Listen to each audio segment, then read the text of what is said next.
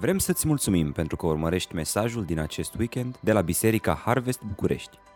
Ne rugăm ca să fii încurajat și provocat de Cuvântul lui Dumnezeu. Poți afla mai multe despre noi pe www.harvestbucurești.ro Iată mesajul pastorului Adrian Rusnac. Augustin de Hipona, un uh, filozof de, și teolog roman, spunea, citez, Orice sfânt are un trecut și orice păcătos are un viitor. Altfel spus, dacă te consideri sfânt, atunci ai un trecut. Uh, la modul, băi, te rog frumos, nu te dea prea rotund, că știu eu cine ești. Știu eu de unde vii, știu eu trecutul tău. Da? Poate că te dai tu sfânt și rotund acum, dar nu uita trecutul tău. Ai un trecut de care poate că nu ești așa de mândru. Iar dacă te consideri pe de altă parte păcătos, o faci pentru că ai experimentat ceva sfânt, ceva ce te determină să-ți dorești să devii și tu sfânt. Și ăsta este viitorul pe care tu ți-l dorești. Și asta, și asta este întrebarea. Oare se mai poate astăzi trăi într-un mod sfânt? Serios, într-o lume cu așa de multe voci, cu așa de mult zgomot, cu așa de multe distrageri care toate aleargă și se luptă ca să ne câștige atenția, oare se mai poate trăi într-un mod sfânt în lumea aceasta? Ei bine, Scriptura răspunde la întrebarea asta și spune, da, categoric, se poate. Spre exemplu, Apostolul Pavel scrie o scrisoare unei biserici aflate într-un oraș urban, în Corint. Acesta era zilnic plin de sute de turiști, afaceriști, călători și marinari care făceau din acel oraș o metropolă cosmopolită, un loc pestrit și amestecat, așa cum este și orașul nostru București. Haideți să, pri- să privim un plan urbanistic al Corintului antic, arăta cam așa. Observați, unii stăteau undeva în uh, mijlocul cetății sau în, uh, în, uh, în interiorul lui, iar alții, mă rog, pe la Buftea, pe la Uh, Chitila, stăteau și ei prin afară, prin voluntari, dar vedeți, interesant, avea deschidere la port, asta înseamnă că veneau foarte mulți marinari, uh, muntele era și el aproape, ceva similar cu orașul București, nu? Ai putea spune, da, un oraș cu multe, multe, multe distrageri. E bine, acesta conținea cam tot ce are o capitală a vremurilor noastre. Dacă ai spune că oamenii Bibliei, și da, domne, Biblia vorbește despre oameni care au trăit sfânt, dar ce știu ei despre noi? Ce știu, ce știu ei ce înseamnă să trăiești într-o lume plină de distrageri, plină de distracții, plină de atâtea lucruri care cumva ne cuceresc inima și ne determină să alergăm după ele?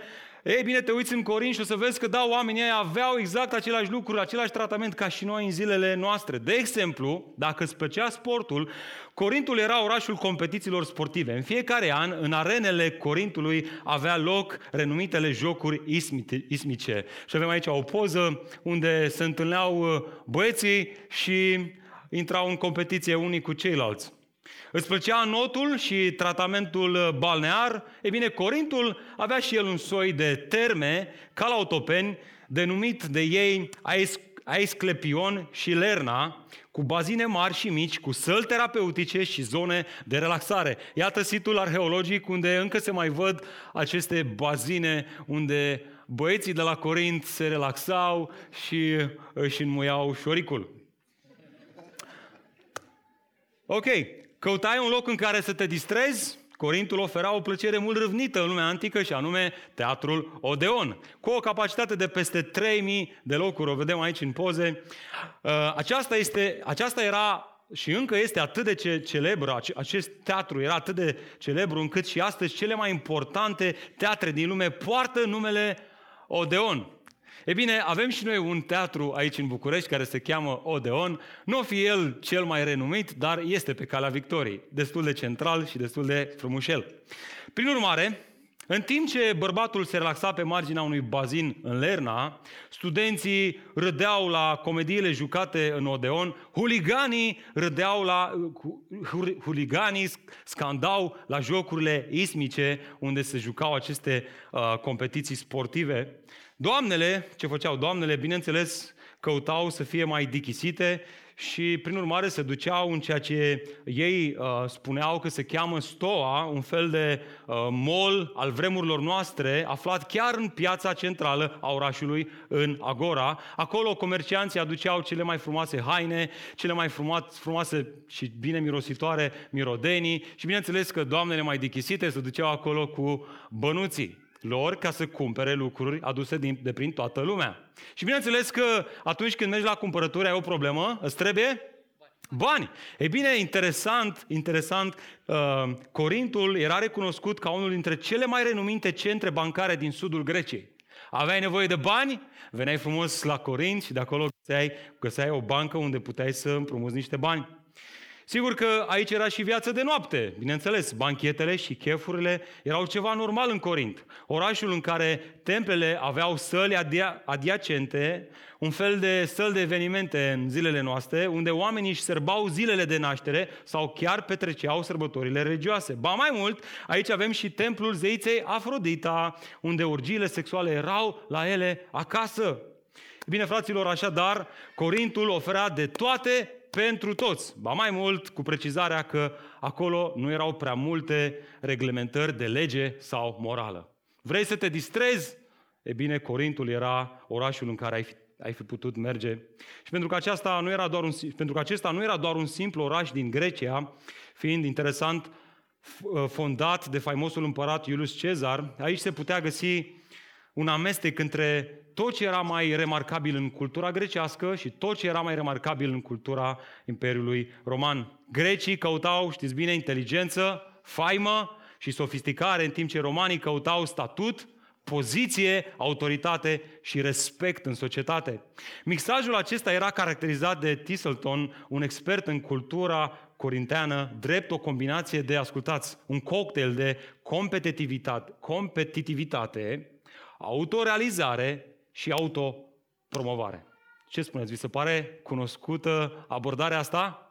Oare nu este ea prezentă în lumea noastră, un, uh, o societate unde toată lumea aleargă să realizeze ceva, uh, unde spiritul antreprenorial este atât de încurajat, da, mă, poți, inițiază și tu ceva, fă și tu ceva în lumea aceasta, tu poți să reușești și există această luptă de a, de a reuși, de a pune mâna pe ceva.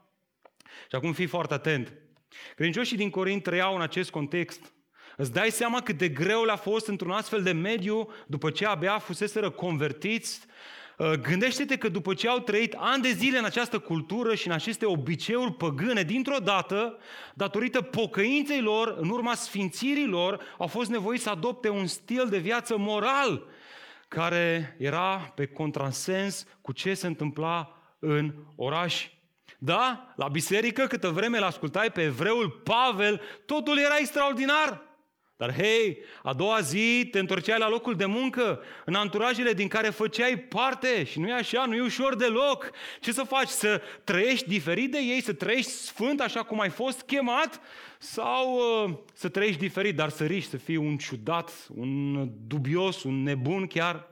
E bine, acestui gen de oameni le scrie Pavel această epistolă. Oameni care trăiesc în oraș, oameni care sunt conectați la viața lui, dar care sunt chemați să riște totul pentru a trăi fără compromis. Iată de ce, fraților, în dimineața aceasta începem astăzi o nouă serie de mesaje intitulată chiar așa. În oraș, conectat, dar fără compromis. O citire rapidă a acestor scrisori, 1 și 2 Corinteni, va descoperi repede că biserica din Corint, spre deosebire de toate celelalte biserici ale perioadei începutului creștinismului, ascultă, n-a fost atacată de persecuție. Dacă în toate celelalte biserici, chiar și din zonă de acolo, erau atacate de persecuție, Corintul era bine mersi. Era protejat de asta. Acolo era locul unde uh, generalii romani, cei mai bogați, după ce uh, au luptat în numele Imperiului Roman și au cucerite teritorii, se întorceau și ajungeau să-și trăiască bătrânețea într-un mediu în care plăcerea, sexualitatea, distragerile, poftele, toate le erau la ele acasă. Acolo nu era niciun fel de prigoană. Creștinismul, prigoana creștinismului era tocmai acest mediu uh, plin de plăceri. Oare nu este asta ceva similar cu ceea ce noi experimentăm, Biserica Harvest București, cine ne prigonește pentru credința noastră astăzi? Din contra, o să spună oamenii din jurul tău, mai ales într-un mediu postmodernist, că, bă, e interesantă credința ta, văd că la tine funcționează, la mine nu funcționează. Dar ce contează? Hai să ne distrăm împreună. Hai să mergem la petrecerea asta. Hai să facem afacerea asta. Ei, nu o să fie chiar așa de ortodoxă, dar mai câștigăm niște bani. Hai să spunem minciuna asta. Și exist, trăim într-o societate în care nimeni nu ne prigonește pentru credința noastră, dar ne presează să nu trăim sfânt, să nu trăim conform credinței noastre, să nu trăim conform moralei noastre. Da, suntem într-un oraș în care suntem conectați la viața Lui, dar da, Dumnezeu ne cheamă să trăim cum? Fără compromis. Dragilor, iată de ce această nouă serie de mesaje este atât de relevantă și crucială pentru biserica noastră. În ea vom învăța cum să trăim în oraș, da, conectați la viața Lui, dar fără compromis. De aceea te încurajez să nu ratezi nicio duminică. Amin? Iar dacă ratezi să asculți mesajul din weekend, avem o aplicație pe care o găsiți pe Uh, magazinul vostru de aplicații, se cheamă SoundCloud, cauți acolo Biserica Harvest București, rămâi conectat. De aceea te încurajăm să nu ratezi nicio întâlnire de grup mic, iar dacă se întâmplă să ratezi, conectează-te cu un frate din grupul tău mic și discută, măi, ce ați vorbit? Ce v-a vorbit Dumnezeu? Care au fost lucrurile alea pe care le-ați învățat? Haideți să urmărim împreună această, aceste adevăruri din această epistolă, nu atât de mult ca să învățăm lucruri despre Corint, pentru că trăim într-o lume în care ne place informația, ne place să învățăm lucruri noi, dar nu despre asta. În timp ce vom învăța lucruri noi, haideți să lăsăm ca aceste adevăruri să ne transforme transforme inima, să ne învețe cum anume putem și noi să trăim într-un mod sfânt în secolul 21, într-un oraș cu așa de multe distrageri. Prin urmare, iată mesajul de astăzi, chiar așa, în oraș, chemat la sfințire. Chemat la sfințire. Haideți să deschidem împreună în, epistola lui, în prima epistola lui Pavel către Corinteni, capitolul 1, și să citim, uh, așa cum îmi place mie să zic, luând și mâncând prima felie de pizza din această epistolă mare uh, pe care o vom studia în acest nou an de lucrare în care intrăm astăzi, cu ajutorul lui Dumnezeu, până la anul, undeva prin 15-20 iunie, suntem în prima epistolă a lui Pavel către Corinteni și învățăm cum să trăim în oraș, da, conectați, dar fără compromis. E cineva entuziasmat aici? Sunt câțiva băi, frate. Ok, hai să luăm prima felie. Da? Ușor, nu săriți pe ea. Luăm ușor așa, da? Iată ce spune aici autorul Pavel, chemat prin voia lui Dumnezeu să fie apostol al lui Hristos Iisus și fratele Sostenes, către Biserica lui Dumnezeu care este în Corin, către cei sfințiți în Hristos Iisus, chemați să fie sfinți, împreună cu toți cei ce cheamă numele Domnului nostru Isus Hristos, Domnul lor și al nostru în orice loc. Har și pace de la Dumnezeu Tatăl nostru și de la Domnul Isus Hristos. Întotdeauna îi mulțumesc Domnului pentru voi din pricina Harului lui Dumnezeu care v-a fost dat în Hristos Isus și datorită căruia ați fost îmbogățiți în vorbire și în orice fel de cunoaștere, întrucât mărturia despre Hristos a fost confirmată în mijlocul vostru. Astfel, Așteptând descoperirea Domnului nostru Isus Hristos, voi nu sunteți lipsiți de niciun dar, iar El vă va și întări până la sfârșit, astfel încât să fiți fără vină în ziua Domnului nostru Isus Hristos. Credincios este Dumnezeu prin care ați fost chemați la părtășia cu Fiul Său, Isus Hristos, Domnul nostru. Amin. Amin. Haideți să ne plecăm capetele înaintea Domnului. Tată, îmi plec genunchi înaintea Ta în dimineața aceasta, deoarece, Doamne, dincolo de poate un uh, entuziasm și, o, și, o, și un curaj pe care pare că l-am, în spate se află frică, teamă, emoție, de parcă aș predica pentru prima dată. Și cred, Doamne, că asta nu se datorează simplului fapt că trebuie să citesc câteva gânduri pe care mi le-am notat aici într-un, într-un document, ci pentru că se dă o luptă spirituală chiar acum. Și pentru că Duhul Tău cel Sfânt se luptă chiar acum să ne vorbească că am fost sfințiți și am fost chemați la sfințire. Doamne, trăim într-o lume care ne presează să nu trăim așa, care ne presează să alergăm după orice altceva, Trăim într-o lume în care biserica este prigonită prin faptul că nu este prigonită. Este prigonită prin faptul că are o mulțime de distrageri care aleargă să ne câștige atenția, care să ne câștige inima și care să ne defocalizeze de la chemarea noastră. Doamne, iartă-ne! Iartă-ne, Doamne, că de multe ori acestea sunt lucrurile care ne-au câștigat inima și am uitat cine suntem noi. Am uitat, Doamne, lucrarea Duhului prin cuvântul, prin cuvântul Tău în inima noastră de sfințire și de chemare la sfințire. Doamne, te rog, în dimineața aceasta, încurajează inima mea și dă-mi abilitatea să pot să duc acest mesaj până la final. Ajută-mă, Doamne, să o fac într-un mod curat, biblic, echilibrat și fă, Doamne, ca Duhul Tău cel Sfânt să ne vorbească cum vrei Tu, cum știi Tu mai bine, spre slava și spre gloria Fiului Tău, Iisus Hristos. Amin. Fraților, să știți că am avut o săptămână faină și am fost foarte încurajat, dar dimineața m-am, m-am, m-am trezit cu o inimă foarte încărcată și mă simt slăbit, mă simt de parcă n-aș, nu pot să încep mesajul ăsta, venea să fug. Dar haideți să o luăm așa ușor, ușor, deschizând cuvântul lui Dumnezeu, sper că aveți o Biblie deschisă, dacă nu aveți, o puteți deschide pe telefoanele mobile, cu condiția să fiți pe airplane. Uh, Ați primit notițele de predică? Hai să vedem, le avem. Ok? Un pix, o foaie și haideți să ne, să ne notăm ceea ce Dumnezeu ne vorbește. Ok? Iată întrebarea cu care navigăm în textul nostru din dimineața aceasta, o întrebare cât se poate de legitimă în secolul 21 și anume, domnule, oare eu pot să trăiesc sfânt într-o lume compromisă? Pot să trăiesc și eu sfânt? Sau asta este ceva ce se adresează doar puznicilor? Ceva ce se adresează doar uh, călugărilor, celor care ies din lume? Pot să trăiesc și eu sfânt într-o lume în care oamenii nu trăiesc sfânt? E bine, atunci când mă uit în acest text, văd trei lucruri, ceea trei adevăruri. Răspunsul este da, cu siguranță poți. Trebuie să-ți amintești trei lucruri. Mai întâi amintește-ți constant sursa chemării tale. Uitați-vă cu mine în versetul 1. Pavel, chemat prin voia lui Dumnezeu să fie apostol al lui Hristos Iisus și fratele Sostenes. Observați că Înainte de această scrisoare, Pavel mai scrisese două epistole pe care le avem și de care știm. E clar că înainte de 1 Corinteni a existat cel puțin 0 Corinteni. O epistolă pe care Pavel a scris-o celor din Corint, dar cumva în providența lui Dumnezeu, Duhul Sfânt a hotărât să nu ajungă până la noi. Cu siguranță Pavel a mai scris o scrisoare către Corinteni, noi nu avem. Nu știm de ea. Dar cu siguranță, înainte de 1 Corinteni, Pavel a mai scris alte două epistole pe care le avem, și anume 1 și 2 Tesaloniceni.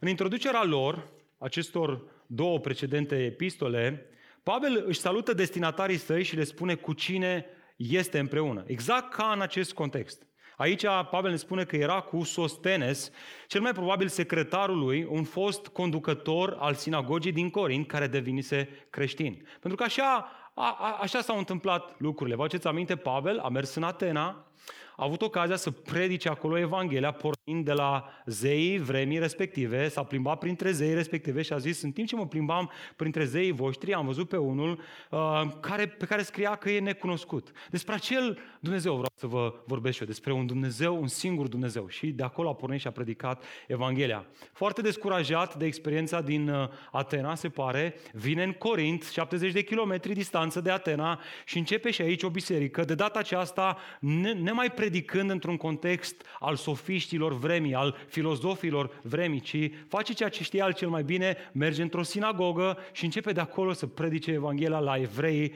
eleniști care erau în Corint. Se pare că era acolo o sinagogă mică. Și acum fiți atenți. Însă, spre deosebire de scrierile precedente, 1 și 2 tesaloniceni, Pavel face în 1 Corinteni ceva inedit în introducerea scrisorii sale. Adaugă această expresie, uitați-vă în text, chemat prin voia lui Dumnezeu să fie apostol al lui Hristos Iisus. În comunicarea cu biserica din Corint, Pavel simte nevoia să clarifice autoritatea sa apostolică. Dacă în 1 și 2 Tesaloniceni nu face asta, doar îi salută, spune cu cine este împreună și trece mai departe la conținutul scrierii, de data asta el simte nevoia să facă ceva diferit, ceva inedit, și anume să spună, hei, eu sunt apostol al lui Iisus Hristos chemat de Dumnezeu. Și asta este o diferență. Am să încerc să fac o ilustrație cu Adin, care îl mă ajută mereu. Mulțumesc, frate. Fratele meu, drag, verișorul meu, Adin, necăsătorit. Bun? Vino mă încoace că te ajut acum. da? Să zic că mă întâlnesc, mă întâlnesc cu Adin, el nu mă știe și zic, uh, salut, doctor în teologie, uh, Adrian Rusnac.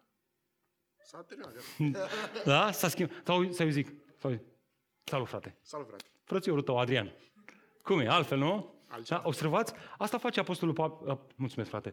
Asta face Apostolul Pavel. El stabilește relația. Hei, băi băieți, uite care e treaba. Eu sunt apostol al lui Hristos și dacă nu știi ce e apostol, în perioada Noului Testament, termenul apostol era înțeles ca fiind cineva care este trimis și era o referire la cineva care, unu, a fost martor al învierii lui Hristos, doi, a fost ales într-un mod specific de Duhul Sfânt și a primit împuternicierea de a face semne și minuni și fapte puternice. Uh, și trei, asta era trei. Da, deci, încă o dată, a fost martor al învierii lui Hristos, Doi, a fost ales într-un mod specific de Duhul Sfânt și trei, a fost împuternicit să facă semne și minuni minunate și miraculoase. Da? Dar oare de ce face el asta? De ce stabilește asta? Ascultă, este ca și... E, e, e, e, e atât de important când te uiți în, pe parcursul acestei epistole și o citești din scoarță în scoarță, nu poți să nu remarci faptul că cei din uh, biserica din Corint puneau la îndoială autoritatea apostolului lui Pavel. Ba mai mult, vedem că în urma lui Pavel se pare că vine un alt predicator, Apollo, acesta era un predicator înfocat și avea așa o, uh, un patos în predicare încât oamenii aceștia îl uitaseră pe pe Pavel, care fusese acolo un an jumate cu ei și le predicase Evanghelia și acum începeau să le placă mai mult de Apollo. Apollo era mai bun în vorbire, era mai carismatic, era, avea un flow al vremii respective, era mult mai, mai bun omul respectiv. Și când te uiți în, în conținutul acestei epistole, nu poți să nu remarci că biserica din Corint era împărțită, unii erau sub drapelul lui Pavel, încă mai erau cumva atașați de el, alții erau sub, Apolului, sub drapelul lui uh, Apollo, iar alții erau chiar uh, sub drapelul lui Petru, se pare că auziseră de Petru și chiar a lui Isus Hristos. E bine, ceea ce face aici Pavel este să zică, băi fraților, ascultați-mă. Ceea ce urmează să vă spun în această epistolă nu se adresează doar celor care mă agrează pe mine nu se adresează doar celor care au o plăcere deosebită să mă ascultă pe mine, Apostolul Pavel, ci se adresează tuturor din biserica din Corint. De ce? Deoarece ceea ce eu vă spun sunt cuvintele unuia trimis de Isus Hristos să vă spună aceste cuvinte. Cuvintele mele sunt cuvintele unui apostol. Sunt uh, acele cuvinte care sunt primite de la Duhul Sfânt să vi le spun vouă. Așa că nu mai fiți atât de interesați să ascultați părerile celor pe care îi agreați voi, ci ascultați cuvintele mele, pentru că ele sunt date, primite de Isus Hristos. Frate, dar de ce este atât de important acest detaliu exegetic? Deoarece problema bisericii din Corint era și, este și problema bisericii Harvest București. Atunci când vine vorba de chemarea noastră, când vine vorba de menirea vieții noastre în lumea aceasta, Subiect, subiect despre care urma Pavel să vorbească aici, instinctiv ne uităm la repere în jurul nostru. Începem să ne uităm orizontal, căutăm încurajare și validare orizontală. Eu aș prefera să vorbesc cu X, lider, pentru că, nu știu, îmi place așa, are, are un mod de a vorbi. Mă, mie îmi place cu Y, mie îmi place să vorbesc cu Alin, mie îmi place să vorbesc cu Bogdan, mai îmi place să vorbesc cu Gabi. Observați, asta este și ceea ce se întâmplă printre noi astăzi. Și ceea ce încearcă să spună Apostolul Pavel aici este asta. Nu contează cine îți spune atât de mult. Nu contează cum ți-o spune atât de mult. Dar ce contează? Ce, con- ce contează dacă ceea ce spune respectivul este adevărul lui Dumnezeu? Vedeți? Există această preferință. Mă, mie îmi place, îmi place să vorbesc cu cineva care așa mă mângâie și mă, mă ia așa mai ușurel, mai ușurel. Nu contează cu cine vorbești. Întreba, întreabă-te, nu, mă, îmi place de el, ci întreabă-te, măi, omul ăsta, îmi spune adevărul lui Dumnezeu? Trăim într-o lume în care vom vrea să auzim acele voci de care ne place. Eu îl prefer pe nu știu cine. Eu îl prefer pe nu știu cine. Deci mă duc și ascult să văd ce spune el. Dar întreabă, întreabă-te, oare ceea ce spune respectivul vine din cuvântul lui Dumnezeu? Este adevărul lui Dumnezeu? Sau sunt ideile, ideile lui personale care nu mă ajută cu nimic? Și acum fiți atenți la încă ceva. Biserica din Corint nu doar că experimenta o criză internă dată de această polemizare în jurul unor lideri. Observați cum continuă textul. Ei experimentau și o criză externă, versetul 2, către Biserica lui Dumnezeu care este în Corint. Observați? Dacă Pavel ar fi pus punct sau virgulă după Biserica lui Dumnezeu, atunci totul ar fi fost extraordinar. Dar observați că el nu face asta. Da, biserica este o comunitate de credincioși, observați în text, da, ei sunt ai lui Dumnezeu, dar problema lor mare este că sunt în orașul Corint. Asta este problema. De aici și titlul acestei serii. În oraș. Biserica Harvest. Extraordinar. Sună bine. Harvest, ce ar însemna Harvest? Hard invest, spun unii. Nu, se referă la, la recoltă, da? Marea trimitere. Asta e scopul bisericii noastre. Uh, dar poate să fie și hard invest, nicio problemă, dacă e la biblic. Uh, dar problema este că nu pui punct acolo. Mai e ceva, Harvest, București. Bă, dacă nu era din București, dacă era, nu știu, Biserica Harvest, dealul, undeva pe un deal, era bine. Dar noi suntem în oraș. Dar care este problema cu orașul? Hai să vedem mai întâi ce se întâmpla în Corint. Corintul era localizat în sudul Greciei, la aproximativ 70 de kilometri vest de Atena. Timp de multe secole, tot traficul terestru de la nord la sud în Grecia antică, din acea regiune, trecea prin acest oraș sau prin proximitatea lui. Până și tranzit, ascultă, până și tranzitul maritim era adesea realizat pe aici pe role de lemn, deoarece alternativa pe mare era lungă și periculoasă. Intrau bărcile prin acest golf al Corintului și tranzitau înspre Corint pe role de uh, lemn. Avem aici o poză cu ismul Greciei. Vedeți că avem o dungă așa care cumva secționează peninsula. E bine, dacă ne uităm la următoarea poză, vedem că uh, în zilele noastre atât de uh, necesar a fost acest uh, canal încât ei au săpat Uh, și au creat un canal prin care să vină bărcile să treacă dintr-o parte, corăbile dintr-o parte în alta. E bine, în vremea respectivă lucrurile nu stăteau așa, era același canal, doar că nu era apă în el. Și bărcile veneau dintr-o parte în alta și tranzitau înspre Corint, pe partea unde Corintul avea deschidere la mare, pe niște role de lemn. Să vezi o, să vezi o corabie care tranzita pe acolo. Cele mai mult, cei mai mulți capitani spuneau, eu decât să încercuiesc toată Grecia, mai bine o fac pe aici, pe aceste role de lemn. Era un fel de afacere Asta și faptul că orașul găzduia competiții de atletism au făcut din Corint o aglomerație urbană. Prin urmare, acesta era locul ideal pentru distracții și destrăbălare. Când te gândești la Corint, poți să spui atât. Plăcere. Vrei să ai plăcere? Te duci, tată, la Corint. Dacă vreți, un soi de Las Vegas în, uh, în zilele noastre, cu toate că dacă te gândești la România și vrei să ai a, distracție și na, n-ai bani să te duci în America, încă n-ai viză, ce faci? Vii la București, bineînțeles, că aici este... De ce vin toți studenții la București? E frumos aici. Facultăți bune, nu? Asta e. Și asta, și asta. Corintul României. Mulțumim, soră. Asta. Directorul unui dicționar biblic pictorial renumit spunea, citez, iată ce spunea el, a trăi ca un, ca un corintean însemna a trăi în lux și în imoralitate. Ca cu port la mare, Corintul era locul de întâlnire al tuturor naționalităților, încurajând toate vicile imaginabile. Templul Afroditei de pe, care, de, de pe Acrocorint era unic în întreaga Grecie. Preotesele lui, preotesele lui număra mai mult de o mie de sclave sacre angajate în prostituție. Bogăția orașului se datora comerțului înfloritor pe mare și uscat, datorită unei industrii de vase de lut și de bronz, precum și importanței politice a Corintului ca și capitală a Ahaiei. În perioada lui înfloritoare, ascultă, orașul a avut aproximativ 200 de oameni liberi și 500 de mii de sclavi. 500 de mii de sclavi, 700 de mii de oameni într-o cetate antică, e o nebunie. Corintul devenise atât de stricat din punct de vedere moral încât până și numele ajunsese să fie sinonim cu depravarea morală. A corintiza însemna a da dovadă de imoralitate crasă asociată mereu cu destrăbălare și beție. Acesta era contextul în care se afla biserica din Corint.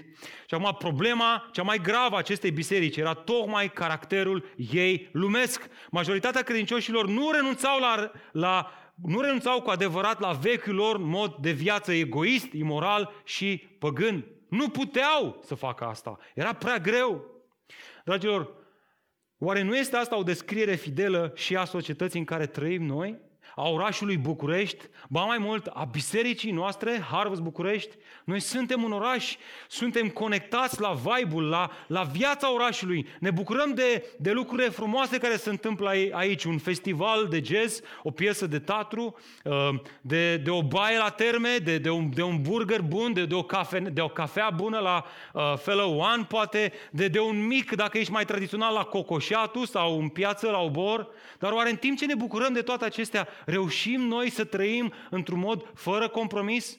Oare în timp ce suntem conectați la toate lucrurile astea care se întâmplă în orașul București și poate că ești abia venit în București și te bucuri de toate ele și de toate acestea și încă ești, ești conectat așa cu toate inimile, oare reușești să trăiești tu fără compromis?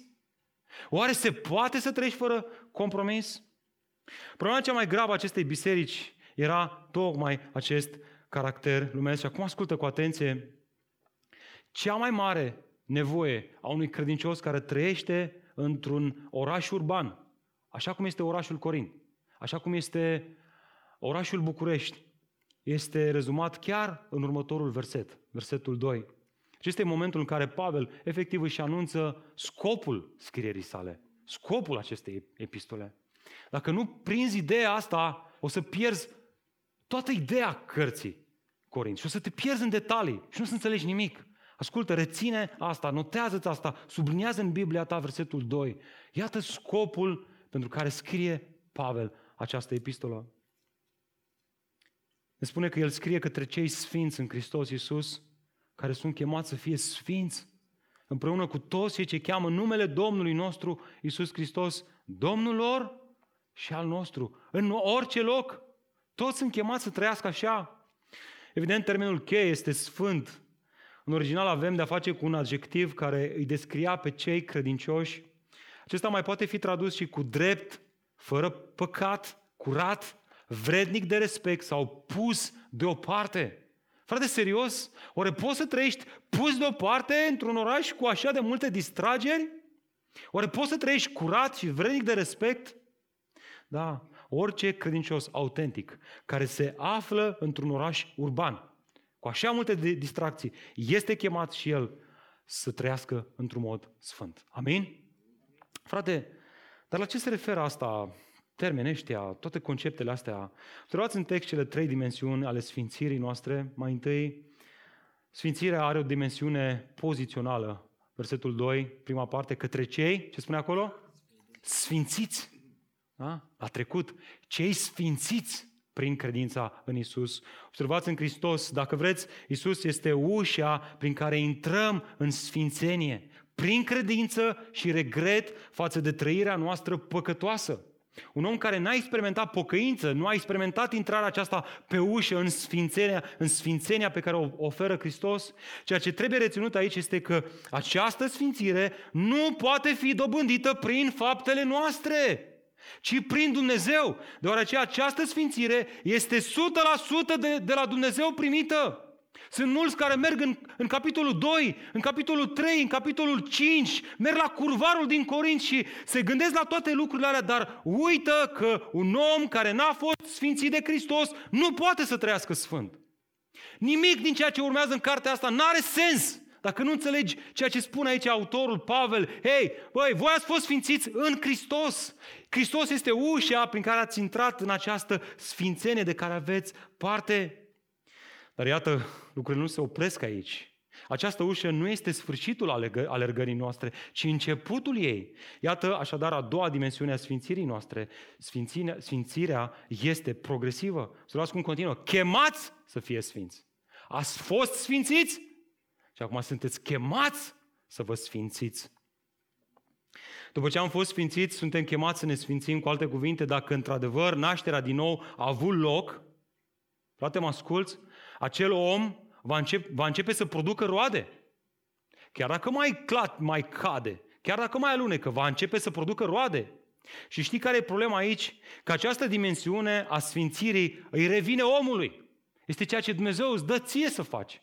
Este ceea ce Pavel te cheamă pe tine să faci. Tu ești chemat să te sfințești.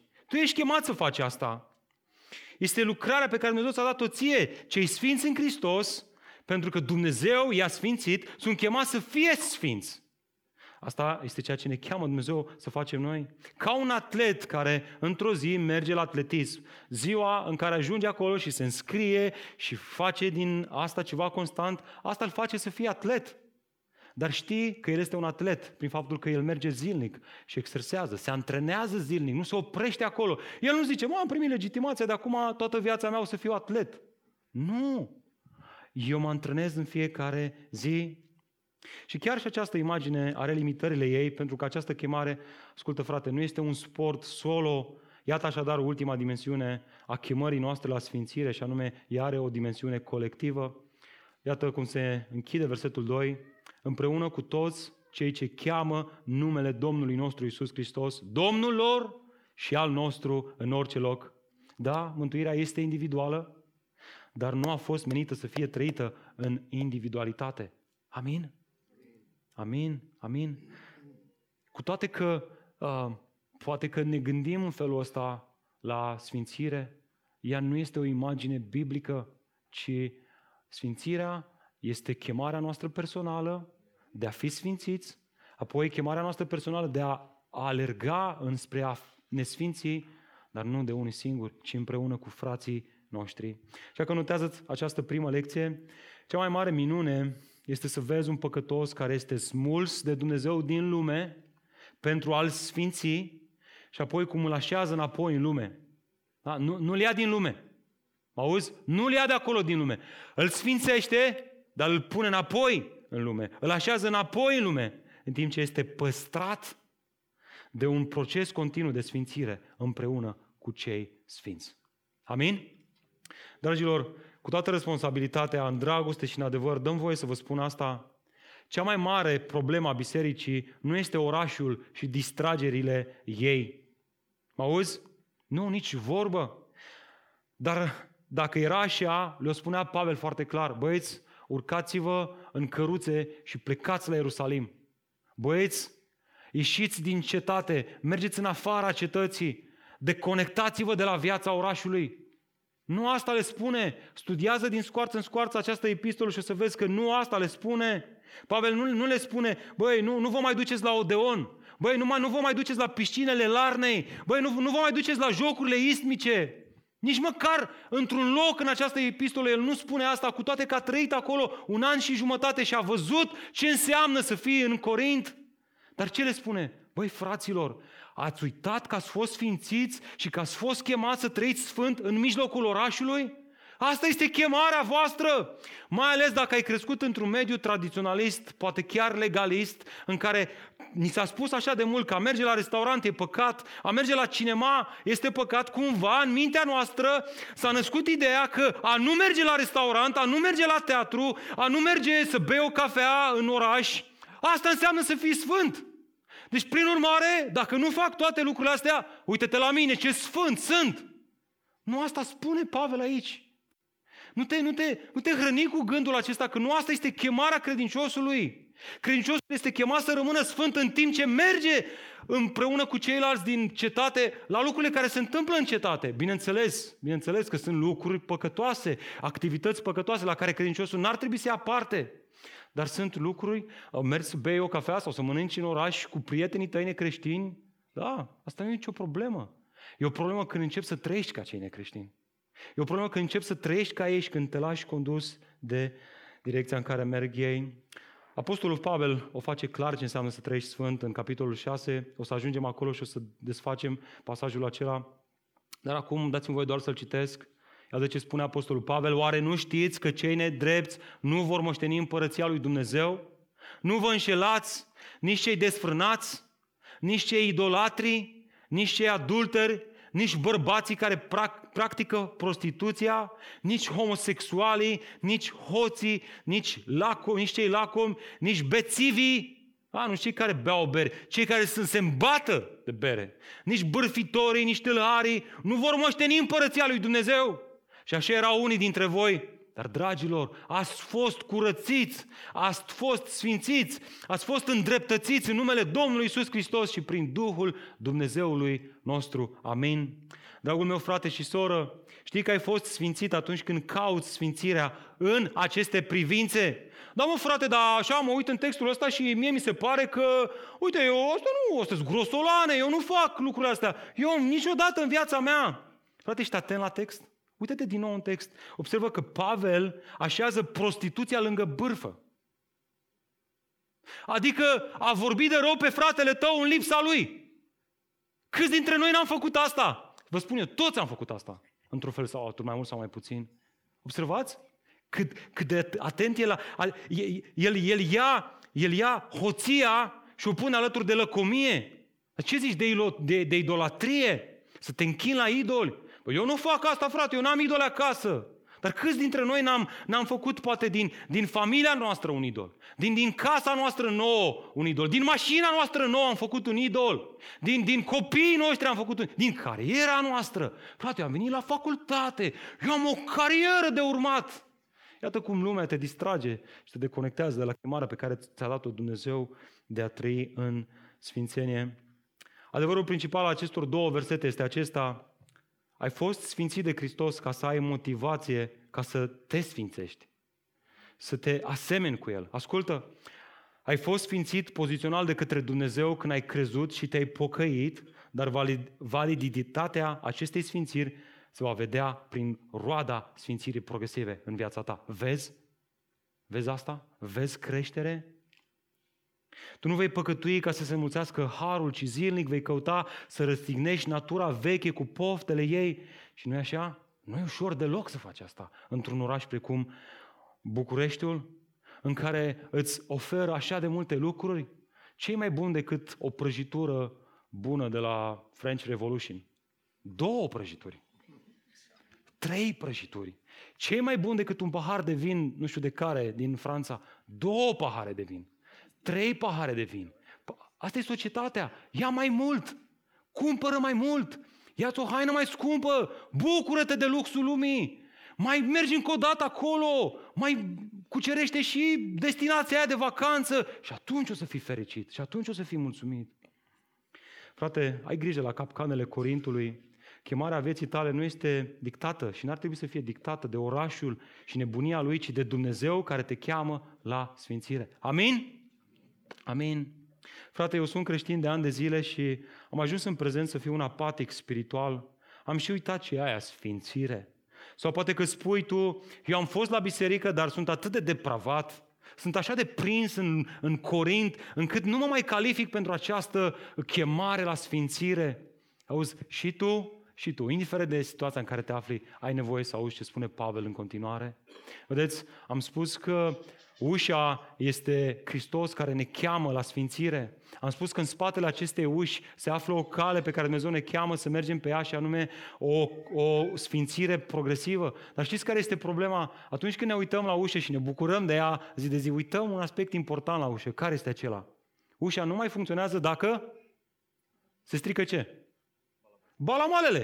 În momentul în care balamalele se strică, ușa nu mai poți folosi. Dacă vrei să intri pe această ușă a sfințirii, dacă vrei să, să rămâi pe calea aceasta a sfințirii progresive, trebuie să-ți amintești care este intermediul prin care ai intrat pe această ușă. Așa că Pavel ne spune, hei, oare poți să trăiești și eu sfânt într-o lume compromisă? Da, poți, dacă îți amintești de, constant de mijlocul chemării tale, de intermediul chemării tale. Uitați-vă în versetul 3, care sunt bal- balamalele vieții de credință. Har și pace de la Dumnezeu Tatăl nostru și de la Domnul Isus Hristos. Dragilor, nimeni, absolut nimeni nu poate spune că are pace cu Dumnezeu în timp ce continuă să-L necinstească prin nelegiuirile Lui deliberate. Oare nu afirma Pavel că mânia lui Dumnezeu se descoperă din cer împotriva oricărei lipse de evlavie? Și împotriva oricărei nedrept, nedreptăți a oamenilor care năbuși adevărul în ce? În nedreptate, într-o trăire împotriva lui Dumnezeu? Atunci când se descoperă împotriva cuiva mânia lui Dumnezeu, cel în cauză nu are cum să spună că are pace cu Dumnezeu. Mânia lui Dumnezeu se descoperă împotriva oricărei nelegiuiri, indiferent cine este cel care se face vinovat și acum realitatea este asta, toți oamenii au păcătuit și se fac vinovați înaintea lui Dumnezeu. Prin urmare, mânia lui Dumnezeu este gata să fie arătată și împotriva ta. Asta este vestea rea. Asta este vestea rea că, că mânia aceasta și această nelegiuire din inima ta îmbolnăvește sufletul. Conștiința aceasta încărcată de vinovăție și frica pedepsei ne face să nu mai putem dormi noaptea, te așezi seara în pat și te gândești la toate lucrurile acestea și, și te frământă și spui, băi, am păcătuit și sunt un nemernic și sunt un nenorocit și, și mintea ta este plină, sufletul tău este plin de o conștiință încărcată de vinovăție și asta îmbolnăvește sufletul. Și aici intervine vestea bună. Pacea cu Dumnezeu este posibilă doar dacă ne-o dă Dumnezeu prin credința în Isus, Fiul Său. Prin urmare, mă simt și am pace în relație cu Dumnezeu, nu pentru că astăzi am trăit perfect, am citit două capitole din Biblie, mi-am dat covrigul de dimineață la un om care n-avea ce mânca și n-am spus nicio înjurătură astăzi la locul de muncă. Nu asta, nu asta, ci ce? Harul lui Dumnezeu. Harul lui Dumnezeu. Nu a întâmplare, așa continuă autorul, versetul 4, Ia uitați-vă în text împreună cu mine. Întotdeauna îi mulțumesc Dumnezeului meu pentru voi. De ce? De ce, Pavel? Din pricina harului lui Dumnezeu care v-a fost dat în Hristos Iisus. Observați, motivul pentru care Pavel era mulțumitor nu se datora faptului că ei se separaseră de lume, pentru că am stabilit că nu o făcuse. Nici vorbă de așa ceva. El era mulțumitor că în ciuda alunecărilor lor în păcat, în ciuda faptului că erau distrași de lume, Harul lui Dumnezeu lucra în viața lor. De ce? Deoarece Harul este intermediul, mijlocul prin care ușa se deschide, mijlocul prin care chemarea la sfințire vine în viața noastră, mijlocul prin care Dumnezeu lucrează în viața noastră. Termenul grecesc, caris, se mai poate traduce și cu bunăvoință, favoare, grație sau purtare de grijă. Termenul acesta se reflectă o temă care apare în mod constant în Biblie, dar care culminează în Noul Testament cu cuvintele lui Isus Hristos. Iată ce spunea el, că legea, căci legea a fost dată prin Moise. Dar ascultați, dar harul și adevărul au venit prin Isus Hristos. Observați, balamaua care deschide ușa spre Hristos este harul lui Dumnezeu, acest favor nemeritat, care vine în viața ta și dacă tu tot ceea ce vedeai era o ușă care l-am, despre care l-am dat, spuneai, aici nici măcar nu e o ușă, într-o dată Harul Dumnezeu deschide ușa. Să vezi o cale deschisă înaintea ta, o cale strâmtă, da, dar care îți cucerește inima și pe care intri. Orice, oricine poate arăta har unei alte persoane, adică bunăvoință, dar mare atenție, fraților. Aici Pavel nu vorbește despre orice har, ci despre ce har? Harul lui Dumnezeu. La ce se referă asta? Harul este alegerea lui Dumnezeu de a binecuvânta pe cineva care, în mod normal, nu merita acea binecuvântare.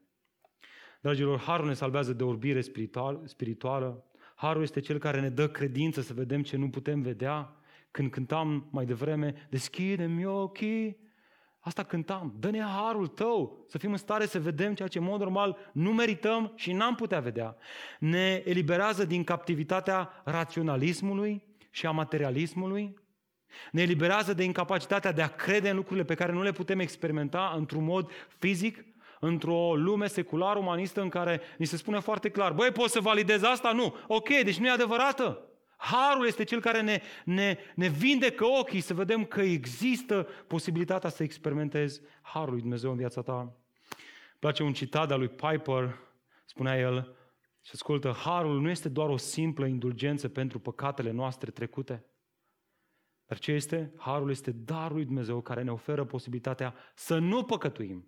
Harul este putere, nu doar pardon. La întâmplare, Pavel continuă vrând să le arate efectele Harului în viața lor. Observați versetul 5. Uitați-vă împreună cu mine.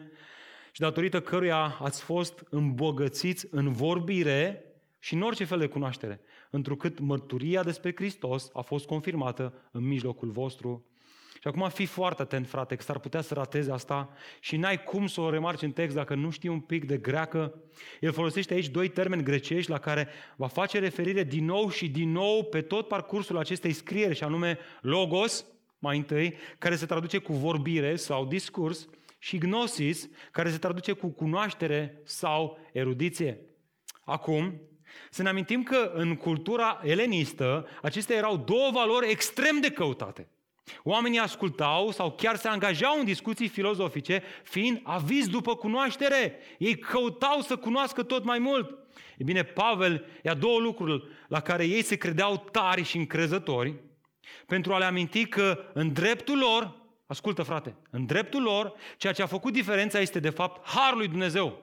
La modul, băi băieți, Băgați-vă mințile în cap. Voi nu l-ați cunoscut pe Hristos prin ceea ce lumea cunoaște ca fiind Logos și Gnosis, ci Logos este cuvântul lui Dumnezeu întrupat în lumea voastră, în biserica voastră, prin Harul lui Dumnezeu, l-ați cunoscut pe Dumnezeu. Voi n-ați stat la, la o discuție cu toți filozofii și, mă, ia să vedem ce putem noi cunoaște. Ah, ah ok, Hristos, Dumnezeu, gata, am fost mântuit. Nu, voi erați în incapacitate de a-L cunoaște pe Dumnezeu. Harul lui Dumnezeu v-a făcut să cunoașteți Logos și Gnosis, nu filozofii lumii în care voi trăiți. Așa că lecția este asta. Într-o lume secular-umanistă, devotată căutării adevărului și moralității prin mijloace umane, cel chemat la sfințenie are șansa să demonstreze adevărul și moralitatea prin puterea Harului lui Dumnezeu. Și dați-mi voie să ilustrez asta foarte repede. Uh, am lucrat 9 ani de zile într-un birou de proiectare um, și după vreo 7-8 ani de zile, uh, împreună cu colegii mei, stăteam la o discuție așteptând petrecerea de Crăciun și um, nu mai veneau șefii odată, destul de întârziați erau și ăștia. Și stăteam acolo, beam o cafea, n-am să uit, împreună cu colegii mei și în timp ce vorbeam, unul dintre colegi mă întreabă, zice, măi Adi, dar până la urmă, serios, care este diferența între noi și tine? Când ne uităm la tine și vedem lucruri pe care și noi ni le dorim. Și noi le căutăm. Și noi vrem să fim morali, nici noi nu vrem să furăm, nici noi nu vrem să facem lucruri rele în societate, vrem să fim cetățeni buni ai orașului București și nu, care e diferența între mine și voi? Și noi trăim moral. Da, tu trăiești moral foarte frumos și noi trăim moral. Băi, și vă spun sincer că pe măsură ce îmi puneam mai multe întrebări, mă simțeam pus la colț și mă gândeam, ok, cum aș putea să răspund, pentru că eu urăsc răspunsurile alea date lipsite de autenticitate. Și mă gândeam, oare cum aș putea să răspund într-un mod autentic, sincer, la întrebarea asta? Pentru că realitatea este că mă uitam așa și ziceam, bă, adevărul că în unele aspecte ăștia mai moral ca mine. Nu? De câte ori nu vezi persoane care nu sunt credincioși, care parcă trăiesc mai moral decât credincioșii. Ați văzut așa ceva? Oh, o ce repede ați ridicat mâna. Ok. Și mă gândeam, ok, ce aș putea să le spun? Și mă rug, vă spun sincer, mă rugam. Zic, Doamne, dă putere să le spun ceva. Și după vreo oră de discuții în care n-am spus mare lucru, în care mă simțeam pus la colț și îmi venea să fug, una, una dintre, unul dintre colegii a spus, zice, bă, hai să fim sinceri. Adevărul este că Adi are ceva special, ceva ce noi nu avem, și fiți atenți, n-am să uit cuvintele ei, și cred că asta are de-a face cu Dumnezeul ei. Motivația cu care El face lucrurile pe care le facem și noi este una diferită. Dacă noi facem lucruri, așa a spus ea, dacă noi facem lucruri și ne așteptăm să primim credit, băi, am făcut aia, știi? Să se știe în birou, Adi a făcut multe lucruri, știu că le-a făcut aici în birou și n-a cerut niciodată credit pentru ele. Cred că asta are de-a face cu credința lui. Cred că, nu știu, ceva interesant acolo. Sunt, sunt, sunt, sunt curios, aș vrea să aflu mai multe. Și ce s-a întâmplat în momentul ăla? S-au ridicat toți colegii și au plecat. N-au mai avut nicio întrebare, n-au mai avut nicio remarcă. Acesta este Harul lui Dumnezeu care lucrează cu putere în credincioși, fraților. Prin Harul lui Dumnezeu, Iisus a făcut primul pas înspre tine. Dai închinare lui Dumnezeu pentru asta? Sau ești, bă, dacă stau să mă gândesc, eu l-am găsit pe Dumnezeu. Numai simplu fapt că ai fost născut într-o familie de credincioși, nu este asta Harul lui Dumnezeu și ai auzit Evanghelia acolo? Meritai? Cu ce era mai bun decât colegii tăi? Prin Harul Lui Dumnezeu ți-a fost regenerată inima ca să poți vedea corect realitatea spirituală. Prin Harul Lui Dumnezeu ai fost binecuvântat cu darul credinței. Știai că credința este un dar? Prin Harul lui Dumnezeu ai fost iertat de toate păcatele. Prin Harul lui Dumnezeu ai fost înfiat în familia lui Dumnezeu, adus aproape. Prin Harul lui Dumnezeu ai primit darul, darul spirituale ca să-i slujești pe ceilalți. Prin Harul lui Dumnezeu trăiești zilnic în lumea aceasta. Așa cum spunea un cântec compus de Nicolae Moldoveanu, din, pe drumul credinței, n-am să uit, în biserica în care am crescut, era cântecul meu preferat. Cântarea de sub numărul 314. Numai harul, numai harul mă păstrează neîncetat. El mă face, El mă ține. Cum? Credincios, cu adevărat. Frate, balamaua care ți se deschide ca să ai parte de sfințirea lui Dumnezeu este harul lui Dumnezeu. El te face, El te ține. Credincios, cu adevărat. Amin? Merită Domnul toată slava și tot, toată cinstea noastră, da. Oare poți să trăiești o sfânt într-o lume compromisă, iată și ultimul adevăr. Amintește-ți constant ținta chemării tale. Uitați-vă cu mine versetul 7, foarte repede. Astfel, așteptând descoperirea Domnului nostru Isus Hristos, voi nu sunteți lipsiți de niciun dar. Să ne oprim un pic. Înainte de a le vorbi în detaliu despre destinația lor, Pavel folosește o propoziție de legătură în care semnalează realitatea viitoare a credincioșilor din Corint, cât și realitatea prezentă. Ascultă un pic, realitatea viitoare, realitatea prezentă. În viitor îi așteaptă descoperirea lui Isus Hristos. Și asta te blochează. Pentru că spui tu, băi, stai un pic, că eu știam că Pavel a fost acolo un an jumate și el le-a vorbit despre Hristos, a așezat temelia Evangheliei. Ei l-au aflat pe Hristos.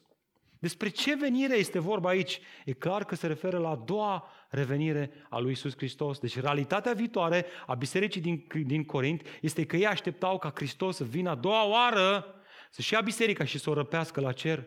Și aceeași realitate este și pentru noi astăzi. Dar știți care este a doua realitate? Realitatea prezentă este asta, evident, biserica din Corint, spune aici Pavel, nu era lipsită de niciun dar.